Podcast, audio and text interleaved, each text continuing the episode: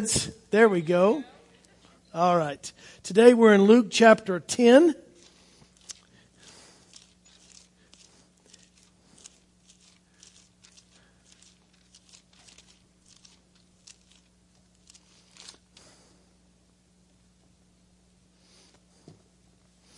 I'm going to read verse 25 through 29.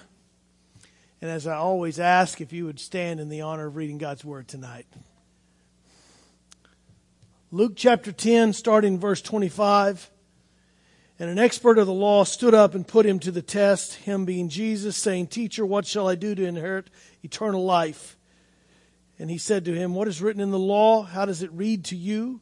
And he answered, You shall love the Lord your God with all your heart, with all your soul.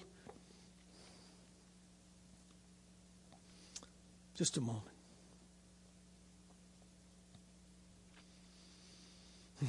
With all your soul, with all your strength, and with all your mind, and your neighbor as yourself. And he said to him, You have answered correctly. Do this, and you will live. But wishing to justify himself, he says to Jesus, Who is my neighbor? Let me open with prayer, and then you can be seated. Dear Heavenly Father, we thank you for your word.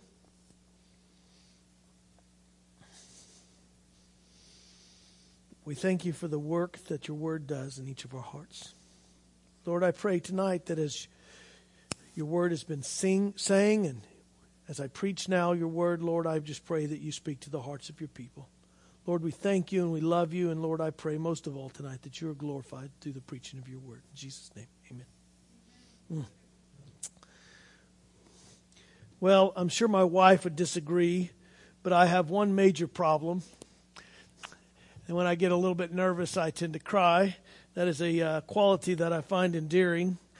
Not really, but uh, usually I prefer to make other people cry. At least uh, it seems like that way with Darlene sometimes. But here it is tonight.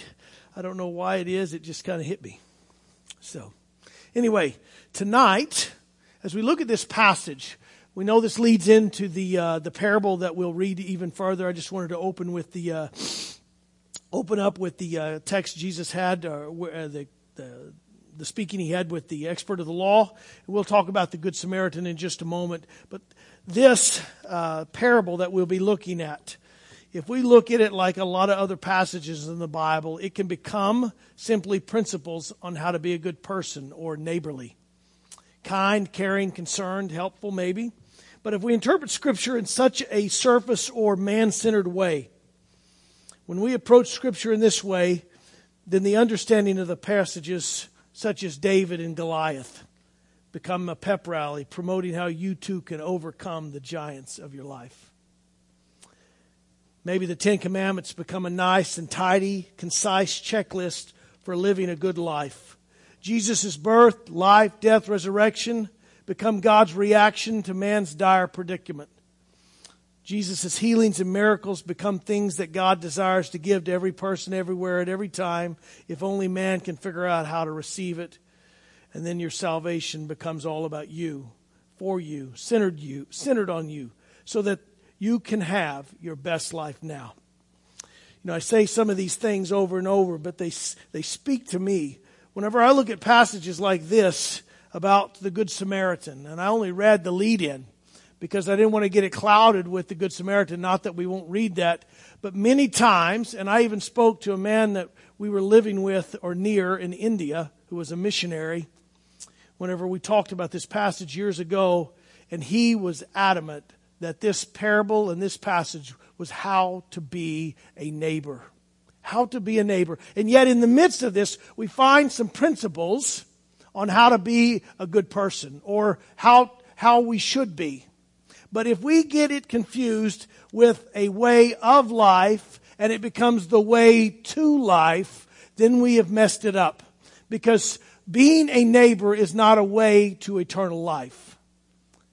Being a neighbor like Jesus is the only true neighbor. It is our way to life.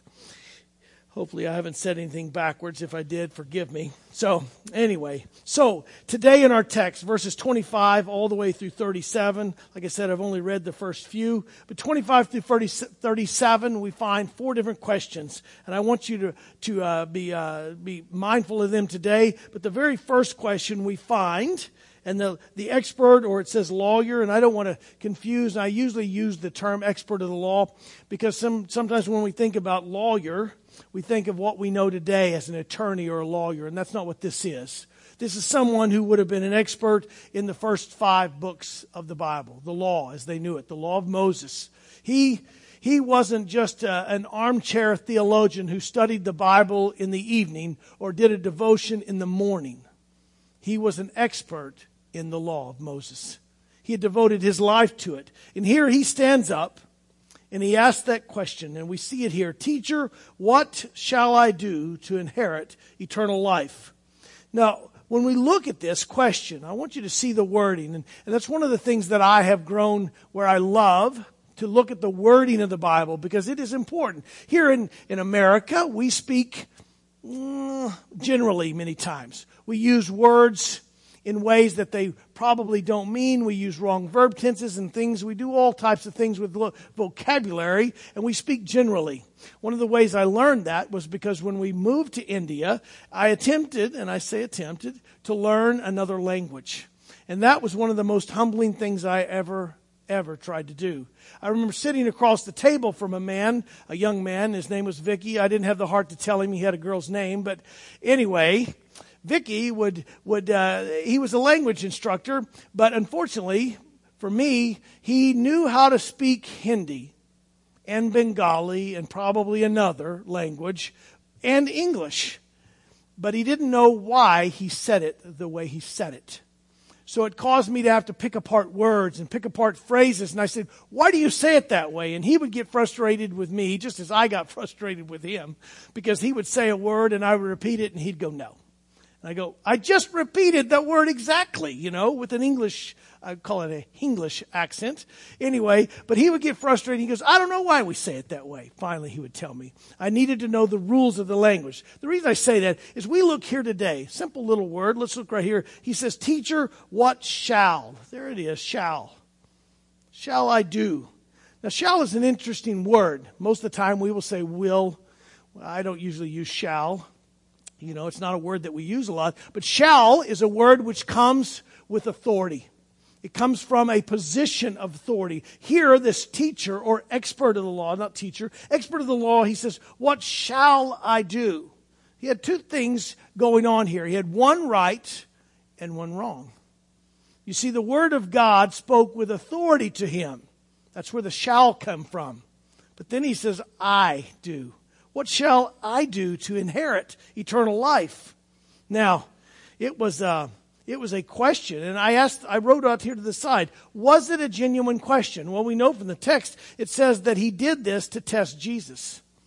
But we find another person in the New Testament, the rich young ruler, if you remember him.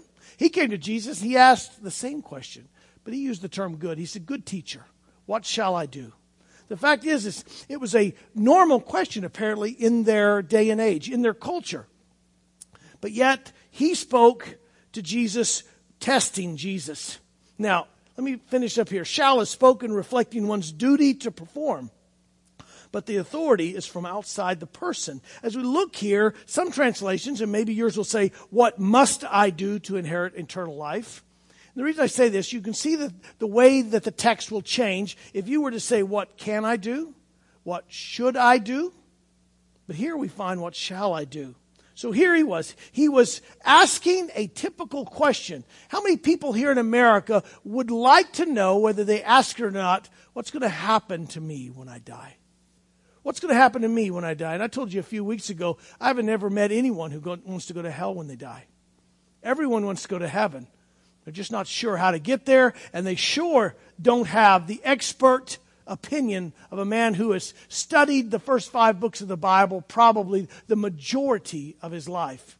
By the way, Pharisees, and I can't imagine this man being too different, too much different. Pharisees, if they would have made it through the two or three levels of schools, whatever, they would have had the first five books memorized to heart. So I can only imagine this man being an expert is the same. He has memorized the scripture, and yet here he comes in his arrogance, really, to test Jesus. But instead, what do we find? The second question, Jesus turns the table, doesn't he? He tests this man. He says, What what's written in the law? Let me read. He says, yeah, there it is, verse 26. And he said to him, What is written in the law? How do you read it? Some translations say, How does it read to you? He basically is saying, How do you understand it? How do you interpret it? This is a powerful question because this is really important.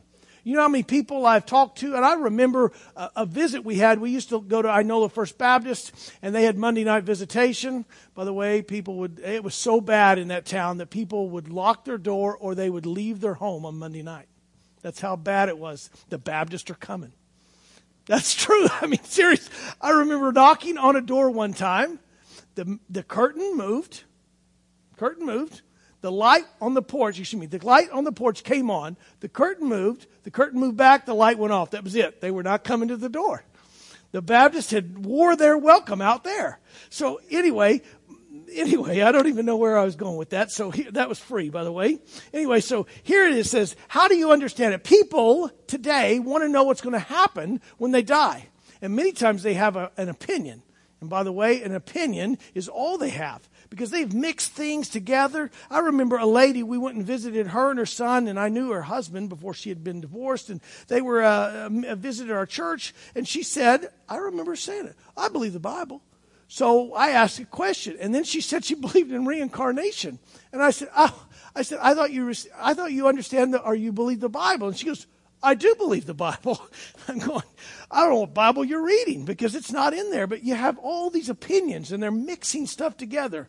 And yet, here is a question that is really, if not on the lips of many people, it's in the heart of many people. What's going to happen when I die? How do I get eternal life? Nobody wants to be worm food, do we? We want, we know there's something within us that screams out that there is more than this life.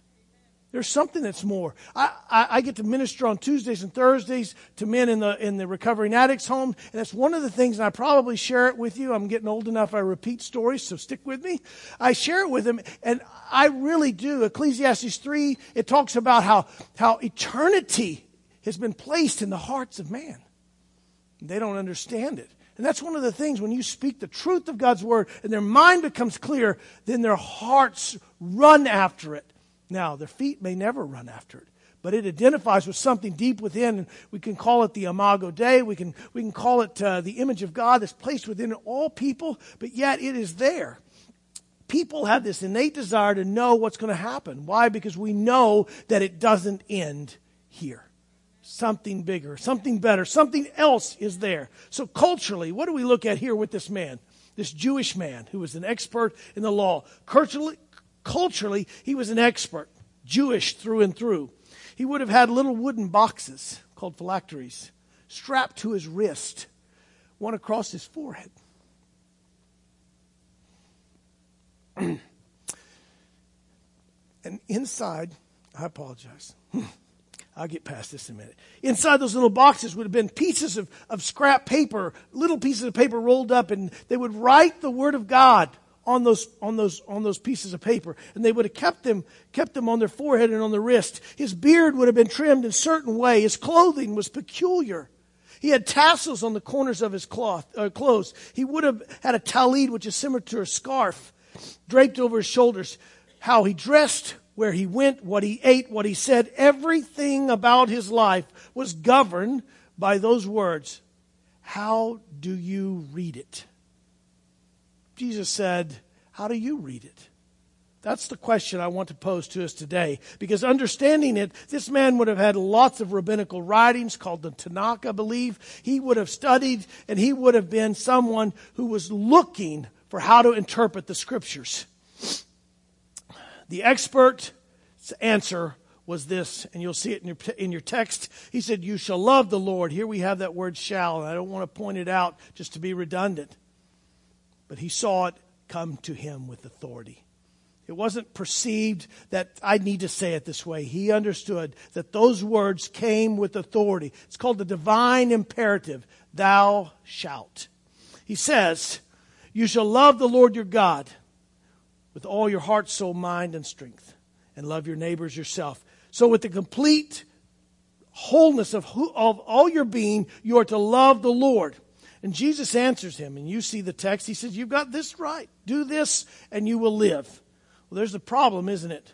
He says, Do this and you will have eternal life.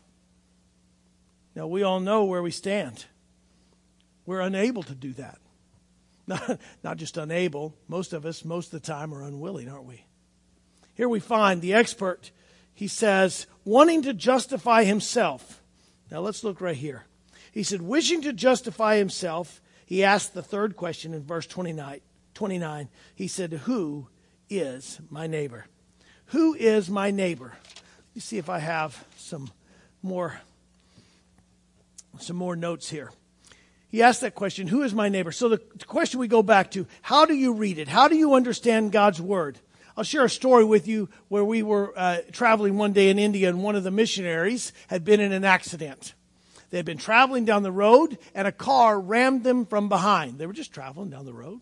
Got run into, had to take their vehicle to the, to the body shop to have it repaired. And they were talking and my friend Kumar was standing there and we were talking about what had happened. And they said, and because it was a share, uh, a, a policeman that ran into the back of this lady, they, they said, you have to fix your own car. And we were talking about how unfair that was. And my friend Kumar, he said, well, that's the way it should be. It was her fault. now, I don't know about you, but I'm thinking if somebody runs into the back of me while I'm standing or sitting in traffic, how can that be my fault? And the reason I say that is culturally, and I want to point this out, culturally, I'm not Indian. Uh, dot, not feather. Okay? I'm not Indian. All right? I, I don't understand them. And I'm trying to pick this man's brain, trying to understand why I'm going, Kumar, how can it be her fault? And he goes, Well, it was posted in the newspaper that the, the police dignitaries and everybody would be coming through at a certain time. It was her responsibility to get off the road. Yeah. Now, put that in your American little mind and try to figure that one out. Now, we live in the land of the free. You know, we get to do what we want. Nobody's going to tell me to move over. You know, all those little things that we don't think about. But yet, culturally, he understood something totally different than me. So when I think about that question, I've got ahead of myself, so bear with me. I had another piece of paper slid in there. So anyway, when we get in the, our world, if you were to ask them, how do they understand God's word? Our world seeks to nullify God's word, diminish it and set it aside. Perhaps even laugh at it, and us, those who hold it dear, calling it foolishness. I remember sharing the gospel with a man at his home. His wife is in the kitchen praying, and when I got done sharing the gospel with him, I said, understanding what I just shared, Are you ready to surrender your life to Jesus Christ? He looked at me dead in the face, and he started laughing. He said, You really think I'm going to do that here? Now? Are you serious? And I was really taken back. He quietly listened, but he considered it to be foolish. Foolishness. So, as we think about the world, it's easy to go, well, the world this and the world that, but what about the church? How do we read it? How do we read God's Word? Because how we read God's Word will determine what we do with our life. How we read it. Is it about being neighborly? Love God, love people? That was the two commands, wasn't it?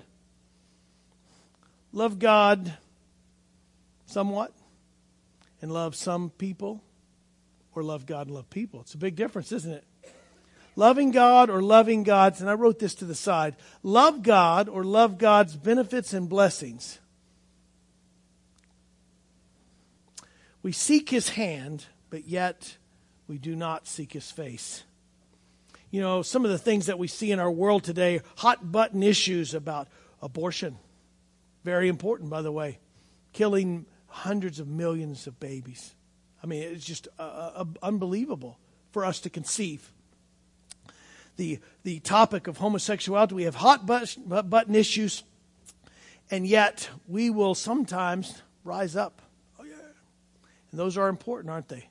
But what about some other lower priority issues? Some, some that aren't quite as political. I want you to turn to 1 John chapter 3.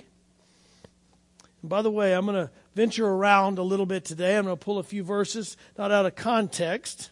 That's uh, hopefully not what I'll do. But I want to bring some things in and just cause us to think. 1 John chapter 3, verse 17. John writes, But whoever has the world's good, goods, and sees his brother in need, and closes his heart against him, how does the love of God abide in him? And how about this one, Ezekiel? This is in the Old Testament. I know, I know you just found the other one. Bear with me. You didn't know you were going to do a Bible drill tonight, did you? Ezekiel chapter 3, 33. I'm going to just tell you this while you're looking.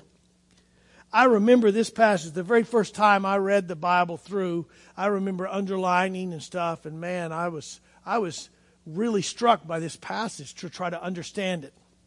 But I'm just going to read it, let it fall where it may. I just want you to see some things, okay? Verse number seven. He says, But now, as for you, Son of Man, I've appointed you a watchman for the house of Israel. So you will hear a message from my mouth and give them warning from me. When I say to the wicked, O wicked man, you shall surely die, and you do not speak to warn the wicked from his way. That wicked man shall die in his iniquity, but his blood I will require from your hand. Word of God comes with stewardship, doesn't it? And then he says, But if you, on your part, warn the wicked man to turn from his wicked way, and he does not turn from his way, he will die in his iniquity, but you have delivered your life. Now, I present this to you, and you might say, That's Old Testament. I'm going to just tell you this that my God and the God of the Bible does not change. There is not one fraction of one degree of change within our God. Do I fully understand what that Old Testament says? All I can tell you is there is stewardship over the Word of God that God has granted to us. We are stewards over this Word, not to protect it. God doesn't need you to protect His Word. Okay, we'll look at what God's given the main role to the church and one of the, one of the main roles to the church in just a moment. But I want you to see those two. I remember in India when we were living there in an apartment complex and we'd go down after language training. It was some of the most tiring work I'd ever done, by the way. I was just exhausted. And they had a little workout room. And in the workout room was this young man who had lifted weights. And, and uh, every day I'd go in and, and I would try to witness to him. But one of the things that I saw very quickly was there's two ladies that come down from upper apartments and they both had had kids and they were in there trying to work out and, and get in better shape. And one of the things I saw very quickly was how this young man was gravitating toward one lady. And this lady was gravitating toward that man. Now, you say, well, that wasn't any of your business. I'm going to tell you that I had an obligation to share God's word with that young man. Now, did I to that lady? I didn't have a relationship with her, but here I am trying to, to share Christ with this young man. And what I see, uh, what I saw was this flirtatious uh, relationship beginning to form. You say, what does that have to do? I had a responsibility to tell this young man the truth about God's word. I had a responsibility. And yet, the reason I point that out, just something so simple to speak the truth. I remember another young man at a church we were at. I was a, a deacon at that time. And this young man began dating a young lady. And she had a baby. Nothing, I, I'm not faulting her for that. But when we come to find out, just through a little bit of information, this young lady is still married. I had a responsibility as a deacon within that church to go and to speak to that young man to warn him about what he was doing. Not that she was a bad person. Or, I'm just saying we have a we have a responsibility, a stewardship over the God, over God's word to speak the truth in love, not in harshness, not in condemnation, but to speak the truth out of love. And people need to hear God's word. So as I think of some of these things that I've done and been part of in my life, and I've made many mistakes, by the way, I don't always do it right. But I want you to see that we have an obligation or a stewardship. Now, we'll look more deeply at these implications of this truth in just a little bit. Okay? But this truth, both the one about uh, providing for people who are in need and also the stewardship over God's word, comes interconnected, leading to one of man's greatest problems. So, as we look at our text, Let's go back here. The third question, who is my neighbor? The answer to this question seems obvious, doesn't it? Seems obvious to us who the neighbor would be. But to a Jew, the cultural problems were massive. Jesus tells the Bible expert a parable. Now, the parable will fly in the face of what the expert's religious system of beliefs held dear, but not what he knew deep inside his heart. I told you, Ecclesiastes 3, God has written in the hearts of man eternity there. It didn't fly in the face of that, but yet what he had been culturally taught and believed, it was, it was uh, one of those uncomfortable inconsistencies in his life. And Jesus brought it out. Now, let's look at this passage, verse 30. Jesus replied and tells the man a parable. He says, A man was going down from Jerusalem to Jericho and fell among robbers. They stripped him and beat him and went away, leaving him half dead. By chance, a priest was going down on the road. When he saw him, he passed by on the other side. Likewise, a Levite also. And when he came to the place and saw him, passed by on the other side.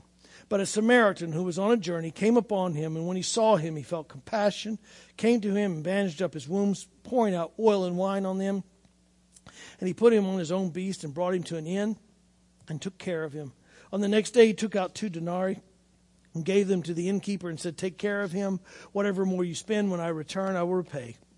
Which of these three do you think proved to be a neighbor to the man who fell among the robber's hands? And then we get to the fourth question. And he said, The one who showed mercy toward him. Isn't it amazing? He didn't say the Samaritan, did he? He wasn't even willing, as a Jewish man, culturally, was not even willing to say it was the Samaritan. He said it was the one who showed mercy. Then Jesus says, Go and do likewise. Now, as we look at this passage, the cultural problems for the expert of the law was massive. Jesus tells him a parable. And here we have this picture a man going down from Jerusalem to Jericho, fell among thieves, stripped him, beat him, leaving him half dead. And then two religious leaders of the day, priest and a Levite, passed by unable. By the way, the law would have prevented them. And yet they were also unwilling.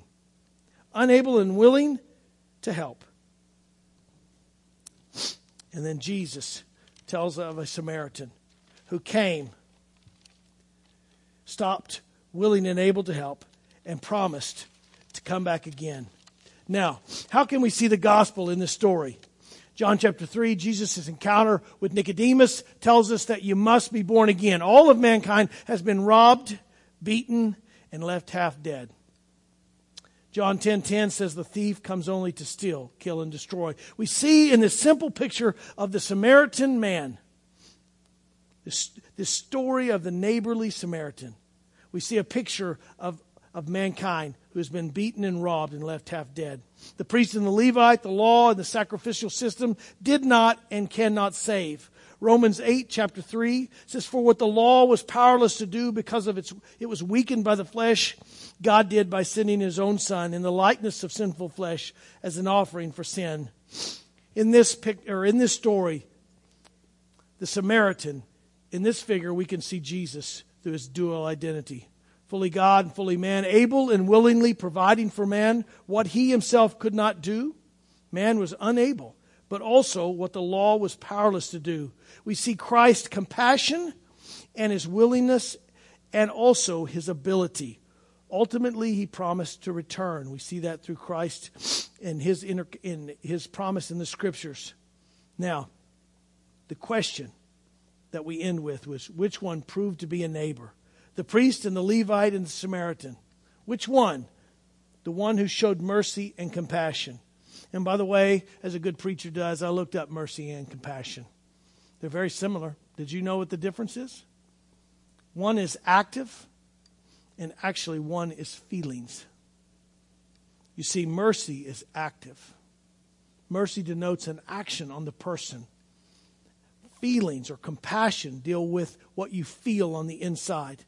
So mercy is, is tender mercy, active compassion. And then compassion is feeling sympathy and being moved deep within. Jesus tells him to go and do likewise. Now, this is where we might get jammed up. Jesus says, Go and do likewise. The problem is, the expert in the law could not do what, the, what Jesus had commanded. I had a, a man argue with me. Jesus wouldn't have told him to do something he couldn't do. Scripture tells us very clearly that we are unable. And it's called the doctrine of man's total inability. To go and do likewise was not a command to earn salvation, but rather a word of revelation of man's inability. Can we do good things? Can we act neighborly at times with certain people? Sure, we can. but can we do it perfectly? Can we be the neighbor in this story, in this parable? We cannot be. Now, the question that I find my notes here. I come to here as we look more deeply at some of the truths I spoke about. Man's total inability. I want you to see it. 2 Corinthians chapter 4, verse 3 and 4. You can write that down. I'll just quote it for you if you want to turn there.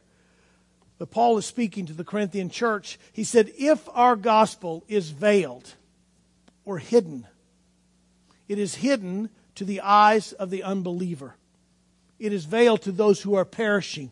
And the God of this age is the one who blinds the eye so they cannot see. We see man's inability in these passages where man is unable to see the truth. Now, if, if you know what, and I, I probably, I used to say it wrong just because it helps me, uh, thesis and antithesis. They're extremes, they're polemical truths, such as the North and the South Pole being at opposite ends. That's what this is. When we look at this, this truth that we find in 2 Corinthians chapter 4, verse 3 and 4, the gospel is veiled to those who are perishing. And it's done so with an outside force. Who's doing it? The God of this age is blinding the eyes of the unbelievers. Now, what is the opposite truth that we can find? The gospel is revealed to those who are being saved. The gospel was revealed I have salvation because I was smarter than someone else? Because I took a Bible class, YouTube University. I learned, no, I heard a good preacher and I learned. I figured out how to get saved. No, the gospel tells us that our eyes were blinded, but God removed the veil of blindness from our eyes. We find those two truths here we see the gospel is veiled to those who are perishing, but yet the gospel is revealed to those who are saved. Have you ever thought about what it takes to be saved? Now, I'm not talking about the completed work of Christ on the cross, his death, burial, and resurrection, the plan of salvation in eternity past. That's not what I'm talking about. I'm talking about here and now. There are three things, and you can write them down. I'm going to give you the verses. Three things that must happen for someone to be saved. First, Romans chapter 1, verse 16. This is just one place you'll find it. It says the, the gospel is the power of God unto salvation for everyone who believes. First the Jew and then the Gentile. I want you to know the first thing that must happen is the gospel must be made known.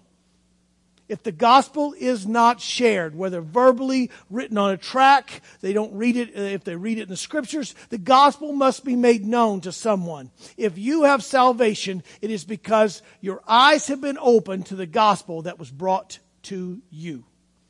The second thing that must happen, John chapter 6 verse 44, Jesus is uh, conversing with the, uh, the Pharisees. They're grumbling. He says, why do you grumble?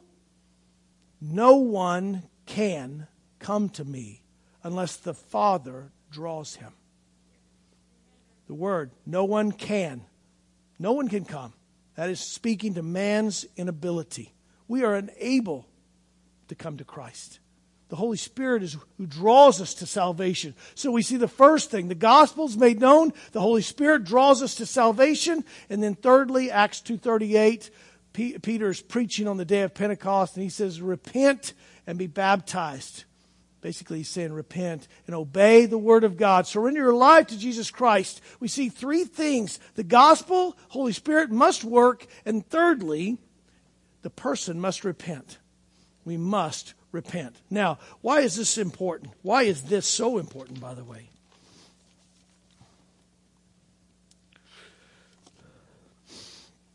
When we look at God's Word, and I go back to the very first question Jesus asked the man, he says, How do you read it? You see, God's Word is not a light-hearted how-to manual for your best life now. You see, when we mess things up, it becomes a way to life versus a way of life. I got that backwards. When we mess it up, it becomes a way of life instead of a way to life. And then I also said this, I wrote this. Has it revealed to you just how rare, now this is what I want you to think of. Has it revealed to you just how rare and precious your salvation truly is? You think about this. There's over 3 billion people in the world today, and I'm not counting the countless billions that have died before us, that have been born and lived their entire life and have never heard the name Jesus. Over 3 billion. And that's probably a small number. Billions upon billions of people have never heard the name of Jesus. Therefore, they've never heard the gospel. They cannot be saved without the gospel. You see, the first thing I want you to see is that the gospel has been given to the church. It is our responsibility. It is our stewardship of the Word of God, the gospel of Jesus Christ, to make it known to those who are perishing. Now, I, I'm not just beating the same old drum. You see, the problem is, is I go through days without telling anyone about Jesus. I've been very blessed to be able to have opportunities to share with people about Jesus Christ. And I'd love to tell you because Barry Chupp preaches an awesome gospel that people just come and get saved all the time. The truth is, is it's not my responsibility to save someone, is it? That's the Holy Spirit's responsibility to draw them to salvation. They must repent but yet I have a responsibility. I have a role that God has given to me. So the question I let out was, how do you read the Bible? If you don't read it in such a way that the gospel is your responsibility, you have been placed as stewards over the gospel, not a preacher, although he has a role, but the people in the pew I go to church after church and I preach, and I'm not against older congregations, but there'll be seven or eight people. They're three or four years at best away from closing their door. And the fact is, is most of them have spent their life, spent their life sitting in a pew and never telling anyone about Jesus. The gospel is the power of God unto salvation for all who believe. Will we be gospel preachers? And I'm not talking about in a pulpit will you make the gospel known? How you read the gospel or how you read the Bible is, will be reflected in your life. Can you see how your, let's go back to this, can you see how your total inability was overcome through the gospel? You didn't just figure it out, someone made a difference in your life can you see how your total inability was overcome through the gospel, the work of the Holy Spirit, bringing to you to a full surrender of Jesus Christ? We do not sit in the church. Excuse me, I can't even read my writing. We do not sit in the chair of first cause in our salvation. Do you realize that? You didn't cause your salvation. God sits in the chair of first cause. Whether we have been enabled by the gospel, drawn by the Holy Spirit, God reached through time and space to make his gospel known to you. It is not an accident that someone has told you the gospel. God ordained it to be so. The veil that once covered our eyes was sovereignly lifted, revealing a beauty. Wow. Revealing a beauty that overwhelmed my soul. You see, the opposite end of that statement is the beauty of God that overwhelmed my soul also brought me to a place where I was overwhelmed by my sin. The two opposite ends of the very things. And I wanted to let go of the old. And I wanted to run toward the new. God reached out and made his gospel known to you. So the question, I read it one last time, how do you read it, is a powerful statement to me. How you read it will determine whether or not you embrace your God given role to make his gospel known to those around you. I'm going to close with that, and I know tonight is not a nice and tidy evangelistic sermon. And I'll try my best to lead into that, but there may be someone here today. You know deep down in your heart that you don't know Jesus Christ. You know deep down in your heart that you have not surrendered your life to Him. You live your life for yourself. And like many other Americans, you just don't want to go to hell when you die. Maybe you have a, a more positive outlook. You want to go to heaven.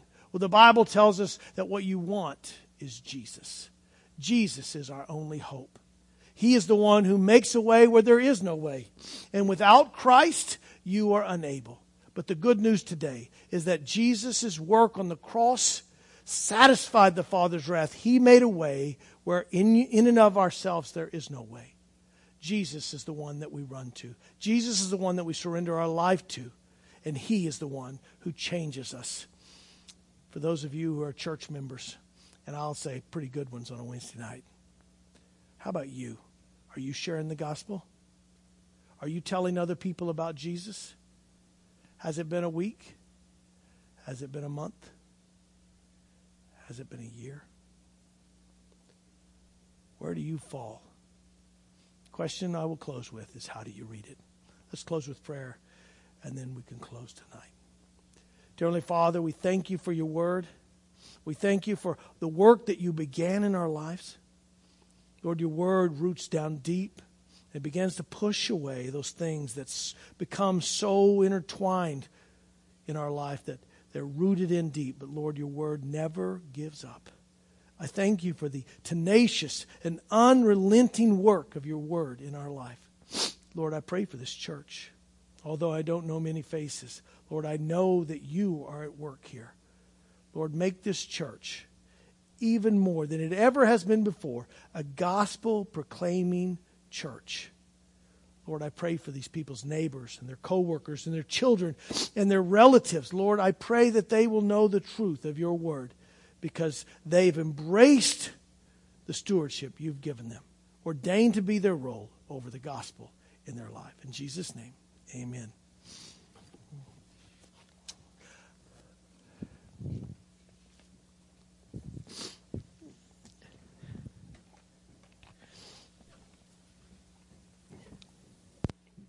If you all please stand, we'll have an altar call.